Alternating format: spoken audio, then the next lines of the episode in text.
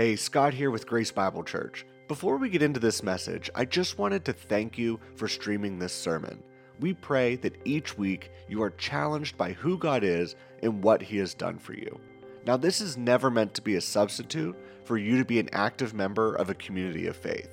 If you live in the Hollidaysburg area, or if you're in town for any reason, we encourage you to gather with us on Sunday mornings for our word and worship. You can learn more about what God is doing through our church body on our website, gbclive.org. We are in Revelation chapter 2, beginning in verse 8. Revelation chapter 2, beginning in verse 8. And to the angel of the church in Smyrna write, These things says the first and the last, who is dead and came to life. I know your works, tribulation and poverty, but you are rich. And I know the blasphemy of those who say they are Jews and are not, but are of the synagogue of Satan. Do not fear any of those things which you are about to suffer. Indeed, the devil is about to throw some of you into prison that you may be tested. And you have tribulation ten days. Be faithful unto death, and I will give you the crown of life. Who has an ear, let him hear what the Spirit says to the churches. He who overcomes shall not be hurt by the second death, and to the um, but be hurt by the second death. Father, we come today and we lift up those families that are hurting, that are grieving. Oh, Lord, we know you are the God of all comfort, and you comfort us in all of our tribulation.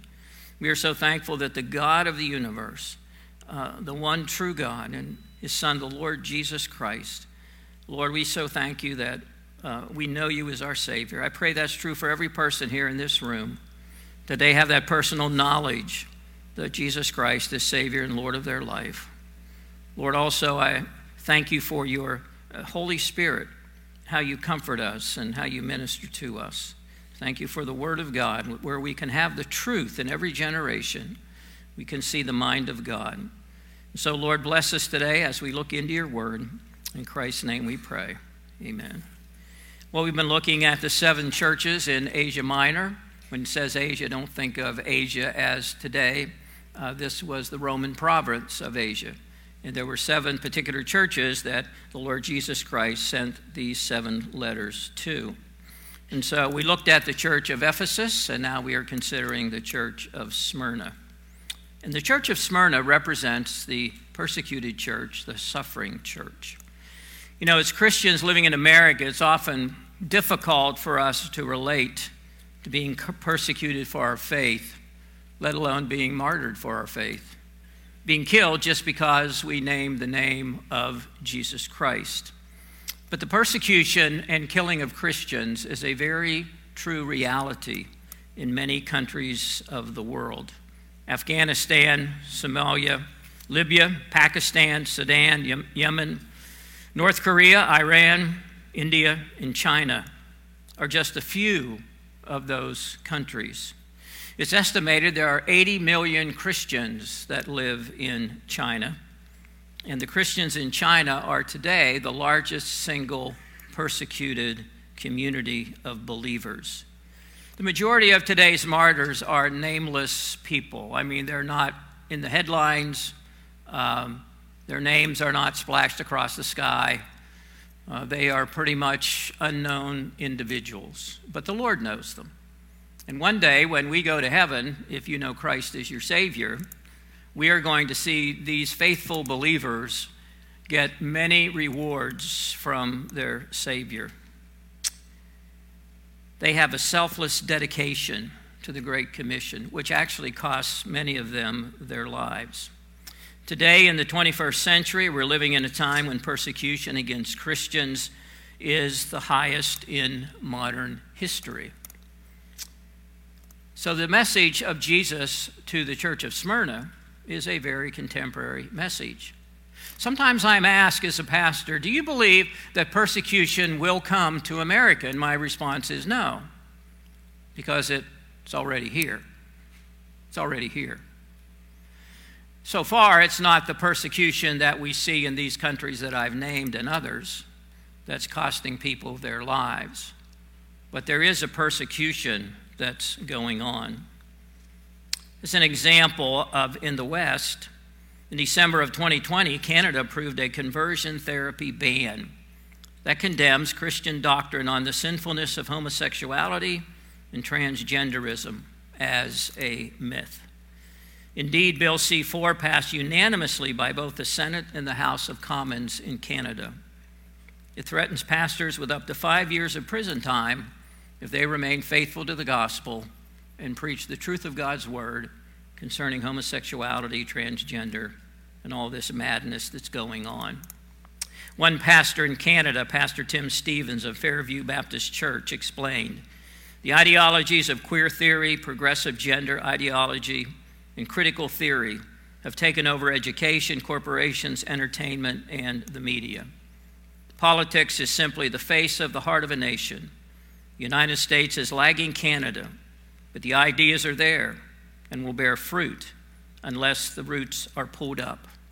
Christians must realize that we are in a spiritual battle where we are called to destroy strongholds, these opinions and philosophies that are raised against the knowledge of God.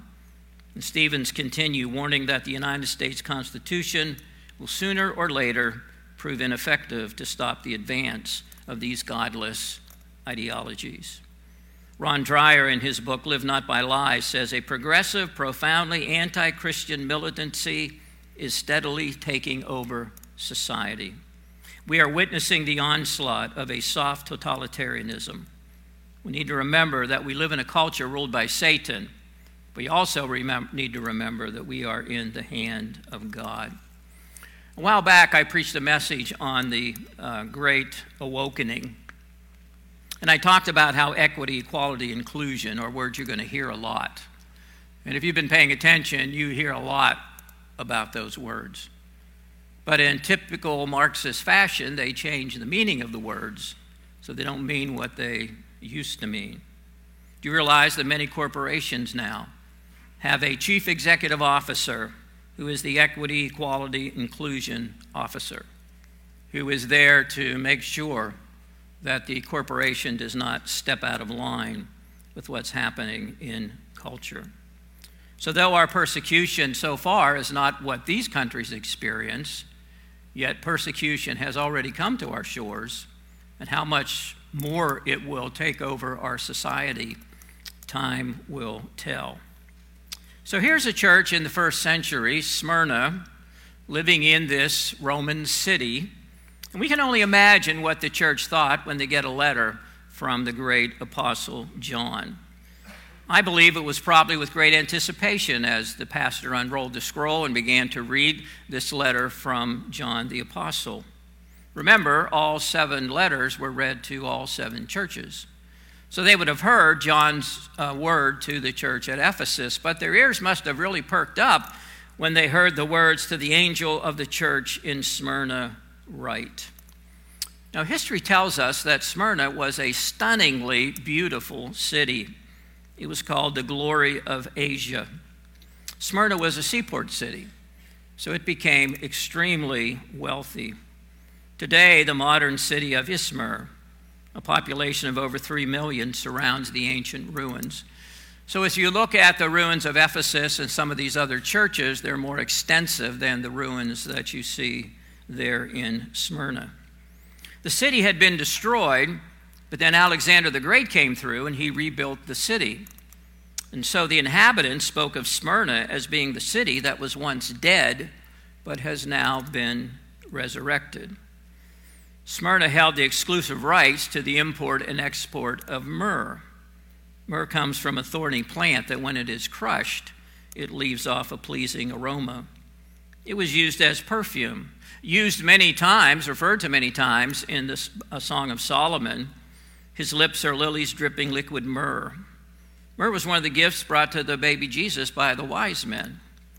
Jesus on the cross received a sponge with wine mingled with myrrh, but he refused it. Myrrh was used in the preparation for the body of the Lord Jesus Christ in his burial. So the church of Smyrna, having these exclusive rights, among other things, became a very rich city. You don't find the church of Smyrna in the book of Acts. It's found nowhere else in the epistles, only here in the book of Revelation.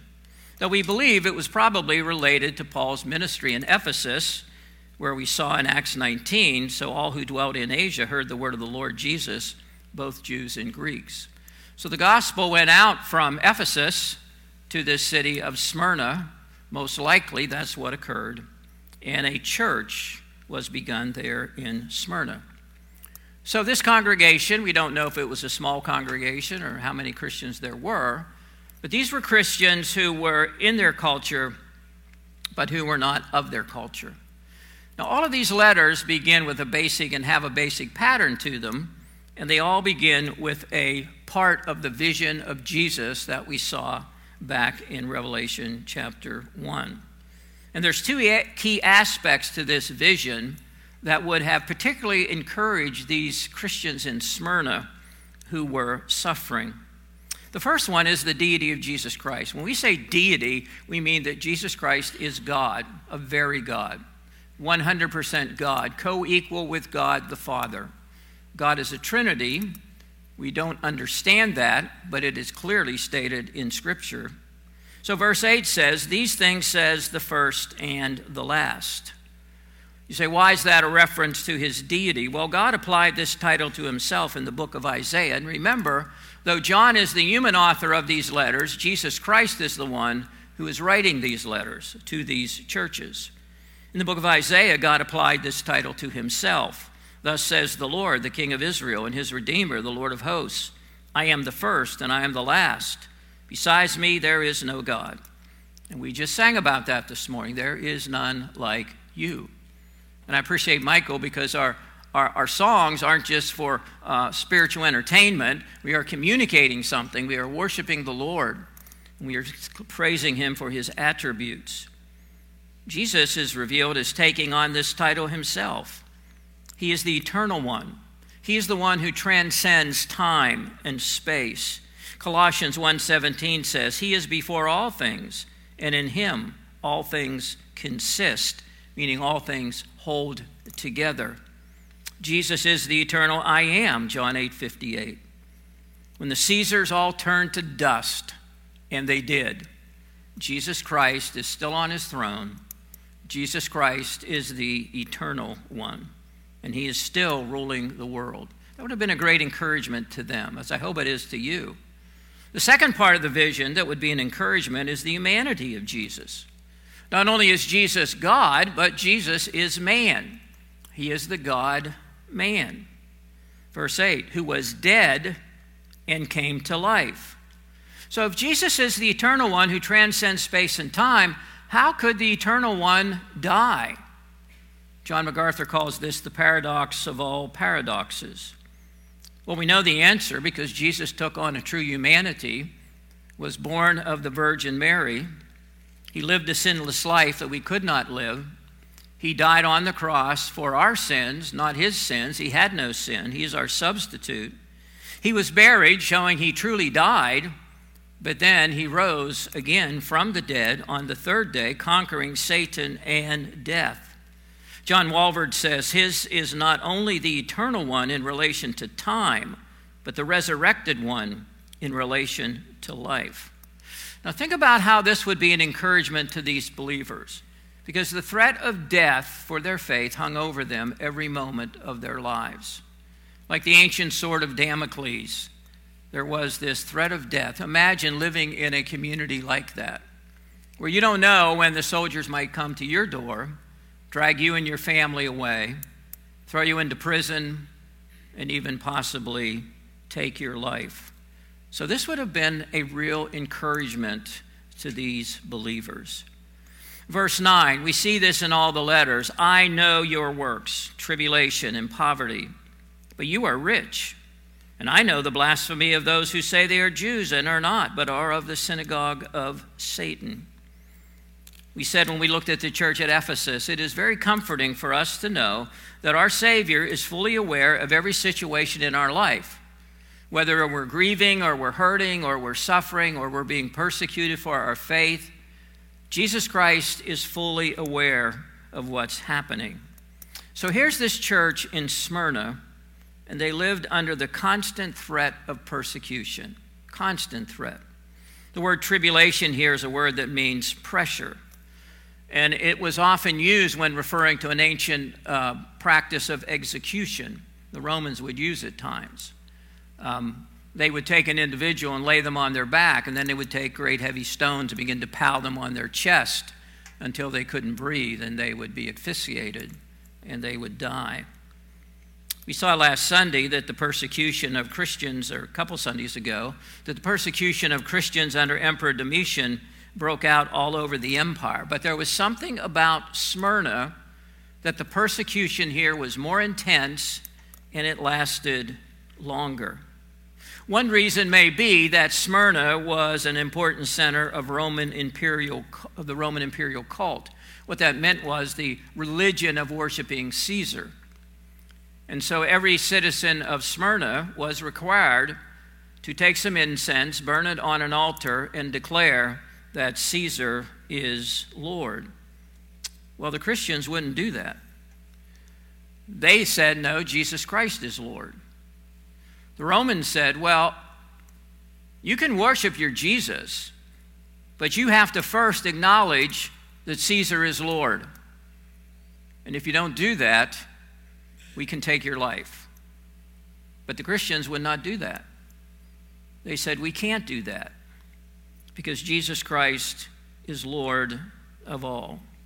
History records there were mass executions of Christians in Smyrna. So it brings up the question is why does God allow persecution and suffering and martyrdom in his church?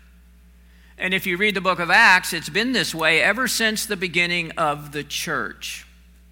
And though we are so far pretty much insulated from that kind of persecution, though we don't know for how much longer, why does God allow these Christians in these nations I've named and many others to literally have to give their life because they are Christians. Now, one answer to that question is this the church of Smyrna receives no rebuke from Jesus.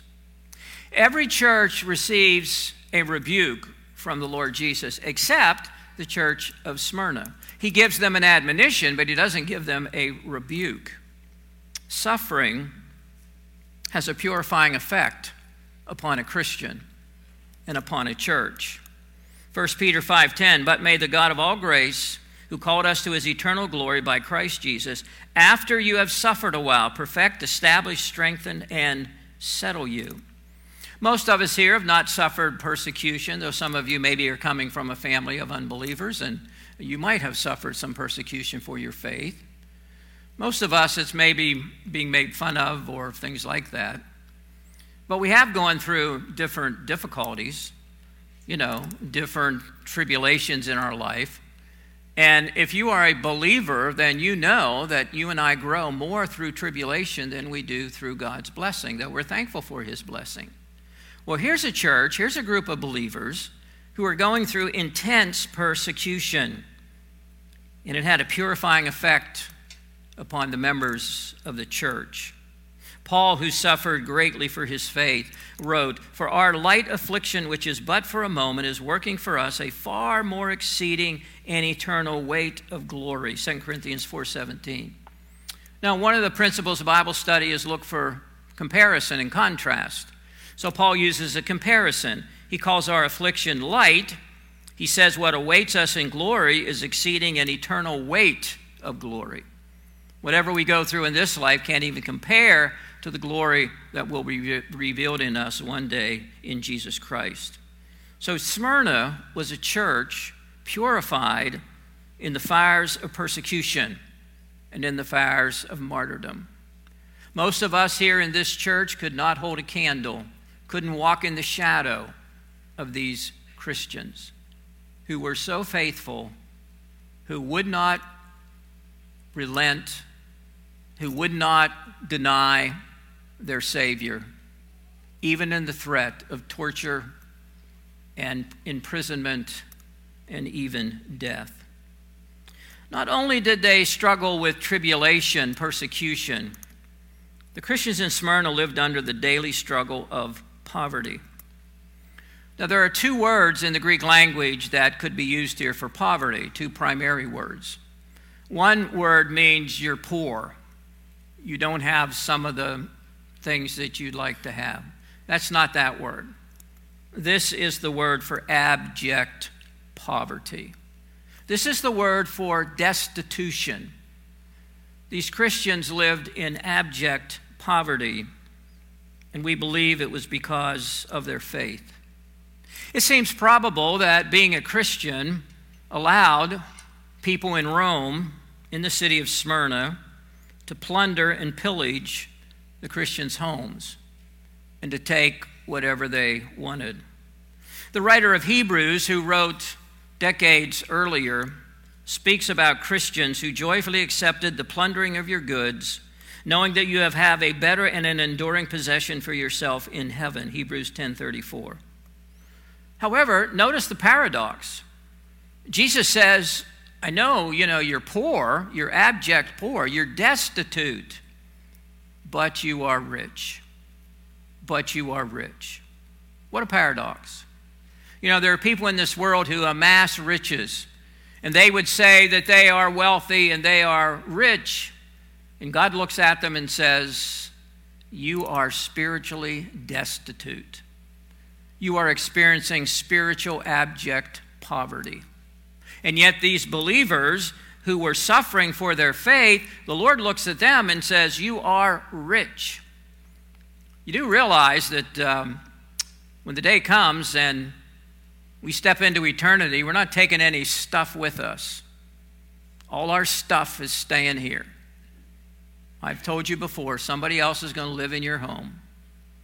Unless they pack the jewelry in your casket, somebody else is going to be wearing your jewelry. Somebody else is going to be enjoying some of the material things that you enjoy. There's nothing wrong with having material things, but if that's the focus of our life, then we are truly poor. Smyrna, on the other hand, was one of the wealthiest cities in the Roman Empire. Another paradox. So these Christians are living in one of the most beautiful, wealthy cities in the Roman Empire. And all they had to do to, you know, experience and take advantage of all that Smyrna had to offer, take a little pinch of incense, put it on an altar, and declare Caesar is God. And as far as Rome is concerned, you can go on and worship your Jesus. We're not going to bother you. But you have to declare Caesar is God and give some token of worship to him. But they wouldn't do that. They couldn't do that because they knew the true God, the one true God. And they know that Jesus Christ is Lord, not Caesar. And so Paul had written earlier of Christians as sorrowful yet always rejoicing, as poor yet making many rich, as having nothing yet possessing all things. So imagine persecution comes to America Unbelievers are allowed to pillage your home, take all your possessions, pretty much take anything they want, steal your food. You can't work because you're a Christian. And nobody wants to buy anything from a Christian. And you are ostracized from work. And in, in Rome, that meant the trade guilds. You couldn't participate. And so you are poor, you are hungry, you're being persecuted. But it even gets worse than that. Verse 9 I know the blasphemy of those who say they are Jews and are not, but are a synagogue of Satan. I remind you, this is Jesus who's saying this. The Christians in Smyrna lived under slanderous oppression, particularly from the Jewish community. Now, all we have to do is go back to the book of Acts and see how the Jews in the first century persecuted the Christians. They thought they were blasphemers, saying that this Jesus was God and he was the Messiah of Israel. Now, these Jews were physically descended from Abraham, but they were spiritually not Abraham's children. Paul refers to that in Romans 9. They are not all Israel who are of Israel, nor are they all children because they are the seed of Abraham. He's saying just because they were descended physically, nationally, from Abraham, they were really not the children of Abraham because they didn't have the faith of Abraham. And so these were Jews in name only. Well, they accused Christians of many things. One of the things they accused Christians was of cannibalism. Because in the Lord's Supper, remember in John 6, Jesus talked about eating my flesh and drinking my blood, which was symbolic. They didn't actually, you know, eat flesh and drink blood, though the Catholic Church says these elements are turned into the body and, and the blood of Christ, which is not true. They're just symbolic in communion. So these unbelievers who didn't understand spiritual truth were saying, oh, they're cannibals. And then they, they knew that Christians had what was called love feasts. Well, in their mind, because of their pagan feasts and what they did in their pagan feasts, all kind of debauchery and immorality and fornication, they accused the Christians of that, which is kind of funny because the Romans were doing the very same thing all the time in their temples. And so they used all this to slander the believers. They said they were atheists because they did not believe and worship the Roman gods. Now, most likely there was a synagogue of Jews in Smyrna because history says there was a, quite a population of Jews there. And you'll notice what Jesus calls this synagogue a synagogue of Satan. Wow. That's pretty strong language. Well, if you remember when Jesus was here and was confronted by the, the rulers of Israel, the spiritual leaders of Israel, at least they were supposed to be, Jesus said to these Jewish leaders, You are of your father the devil, in John 8 44. Do you realize false religion is most often the source for persecuting Christians? Um, where there are Muslim countries, Christians are persecuted almost exclusively in those countries. Here you have people who claim to worship the true God, who were leading the slander and leading the attack upon these believers, and Jesus calls them a synagogue of Satan. You know, we see all that's happening here in our culture today, all the, the insanity, all the madness. In Rome, the, uh, the wealthy men would have these young boys that they would abuse. And they would mutilate them so they would keep having the characteristics of of young men, keep them from maturing. What do we see happening in our country? The mutilation of children, change, trying to change their gender, saying that, you know, boys really are girls and girls really are boys, and men are women and women are men. Let me make it easy for you. If you have a womb, you're a woman, okay? That's pretty simple. You don't have a womb, you're not a woman.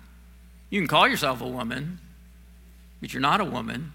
Men don't have babies. Wow. I learned that early in biology, not according to our culture. So, welcome to Rome in the 21st century. The mutilation of children for all this insanity that, it, that is happening. And please understand, this is a religion for these people. All this equity, equality, inclusion, all this stuff, it's a form of religion for them. And that's why they fight against us. And they say, if I preach a sermon like this, that's hate speech. No, that's truth. They don't want to hear truth. Well, Jesus had no rebuke for these Christians, but he did have an admonition for them. Look at verse 10. Do not fear any of those things which you are about to suffer. Indeed, the devil is about to throw some of you into prison, that you may be tested. And you will have tribulation 10 days. Now, wait a minute. Maybe, maybe I'm thinking wrong here. He doesn't promise them immediate relief. He could have. He could have said, I'm going to send some of my angels down there, or I'm going to, you know, pick out some of these people and strike them dead and put some fear of God. He doesn't do that. He does not promise them relief. On the contrary, he tells them further trials are coming. You know, stop being afraid, literally, is what he says. Stop being afraid of the things which you are about to experience. More persecution, he tells them, is coming. Maybe the letter to the church of Smyrna is very appropriate for our church today. And notice, this is not a letter of condolence. See, condolence means that just like we have had over these last few Saturdays, and we've seen people in our church, and now with dear John and Sandy and the precious little child, we offer our condolences, our sympathy. We are so sorry that this loss has occurred. That's not, this is not this letter. It's not a letter of condolence, it's a letter of exhortation. Jesus is saying, stop being afraid. You're going to experience even more persecution. Why? Well, we talked about why does God allow persecution? Because it purifies the church and the Christian, that you may be tested. That you may be tested. 1 Peter chapter 1 In this you greatly rejoice, though now for a little while, if need be, you have been grieved by various trials, that the genuineness of your faith, being much more precious than gold that perishes, though it is tested by fire, may be found to praise, honor, and glory at the revelation of Jesus Christ. True saving faith is strengthened when tested. Even though the Romans and even though the Jews were persecuting them, and Jesus called it the synagogue of Satan. Can I say to you that there are churches that are marrying homosexuals? There are churches who are going along with the culture and all of this gender dysphoria, gender, you know, craziness. I would suggest to you they are churches of Satan. You say, well, that's not very kind. No, but it's true. That's what Jesus says about the synagogue. What would he say about these churches that will not take a stand for Christ, who will go along to get along? Satan is the adversary. Satan, not the Jews or the Romans, was their real adversary. He says, You're going to be, Satan's going to come along, the devil's going to cast you into prison. What do you think their prisons were like? I think their prisons were dark and dank and rat infested, dingy, filthy, separated from their families. All they had to do take a pinch of incense, put on the altar, and say, Caesar's God. And you can go back to your family. What would I do? What would you do? The devil cannot destroy our faith, so he tempts us to damage our testimony. And he continually opposes believers today. 1 Peter 5, uh, Peter calls him a, our adversary. That he's not bound. The idea of binding the devil is, is foolishness. That's not in Scripture. The devil will be bound one day, but God will bind him. The Bible presents him as walking around like a roaring lion. He's our adversary, the devil. The word adversary was used in the Greek language of an opponent in a lawsuit. So that word devil was used in classical Greek for those who would bring a false charge or slander someone else. That's Satan. He's called the accuser of our brethren who accused them before our God day and night, Revelation 12:10. I don't know what the 10 days are. Um, there's a lot of debate on that. There's some things in Scripture that God does not choose to explain to us. It could refer to a short period of time, it could be 10 literal days. We really don't know for sure. It could mean that the persecution eventually will come to an end. But notice again, compared to eternity, whatever the time of persecution they endured would be a short time. Another reason why I think there was so much persecution in Smyrna, because not only Caesar was deified, but Rome itself was deified. The god Roma was a female deity. She personified the city of Rome and the empire. And there was a temple to Roma in the city of Smyrna. Could be why the persecution was so intense. As all the citizens and all the wealth and all the beauty of the city, and they're going to the temple of Rome and all these other pagan temples, and they're declaring that Caesar is God. Then you've got this probably small group of these, you know, poor Christians who were totally looked down on, on the lowest scale of the culture. And think about living for Christ in that kind of a scenario. Well, Jesus gave two promises to the believers in Smyrna. Number one, he says in verse 10 Be faithful unto death, and I will give you the crown of life. History says that many, many Christians were martyred in Smyrna. And so Jesus says to them, Be faithful unto death. He promises them eternal life. This is the Stephanos or the victor's crown. In James 1:12 in the English Standard Version, blessed is the man who remains steadfast under trial, for when he has stood the test, he will receive the crown of life which God has promised to those who love him. There were many temples on Mount Pegasus, which was a mountain behind the city of Smyrna, and they say back then that it gave the appearance of a crown. And we know that a laurel crown was given to victors of the games, but those crowns eventually faded. But the crown of life will never fade. It's the crown of eternal life. And though they may take our physical life, we have the gift and the promise of eternal life. Now we're going to see this in every letter, verse 11. He who has an ear, let him hear what the Spirit says to the churches. He who overcomes shall not be hurt by the second death. That's the second promise.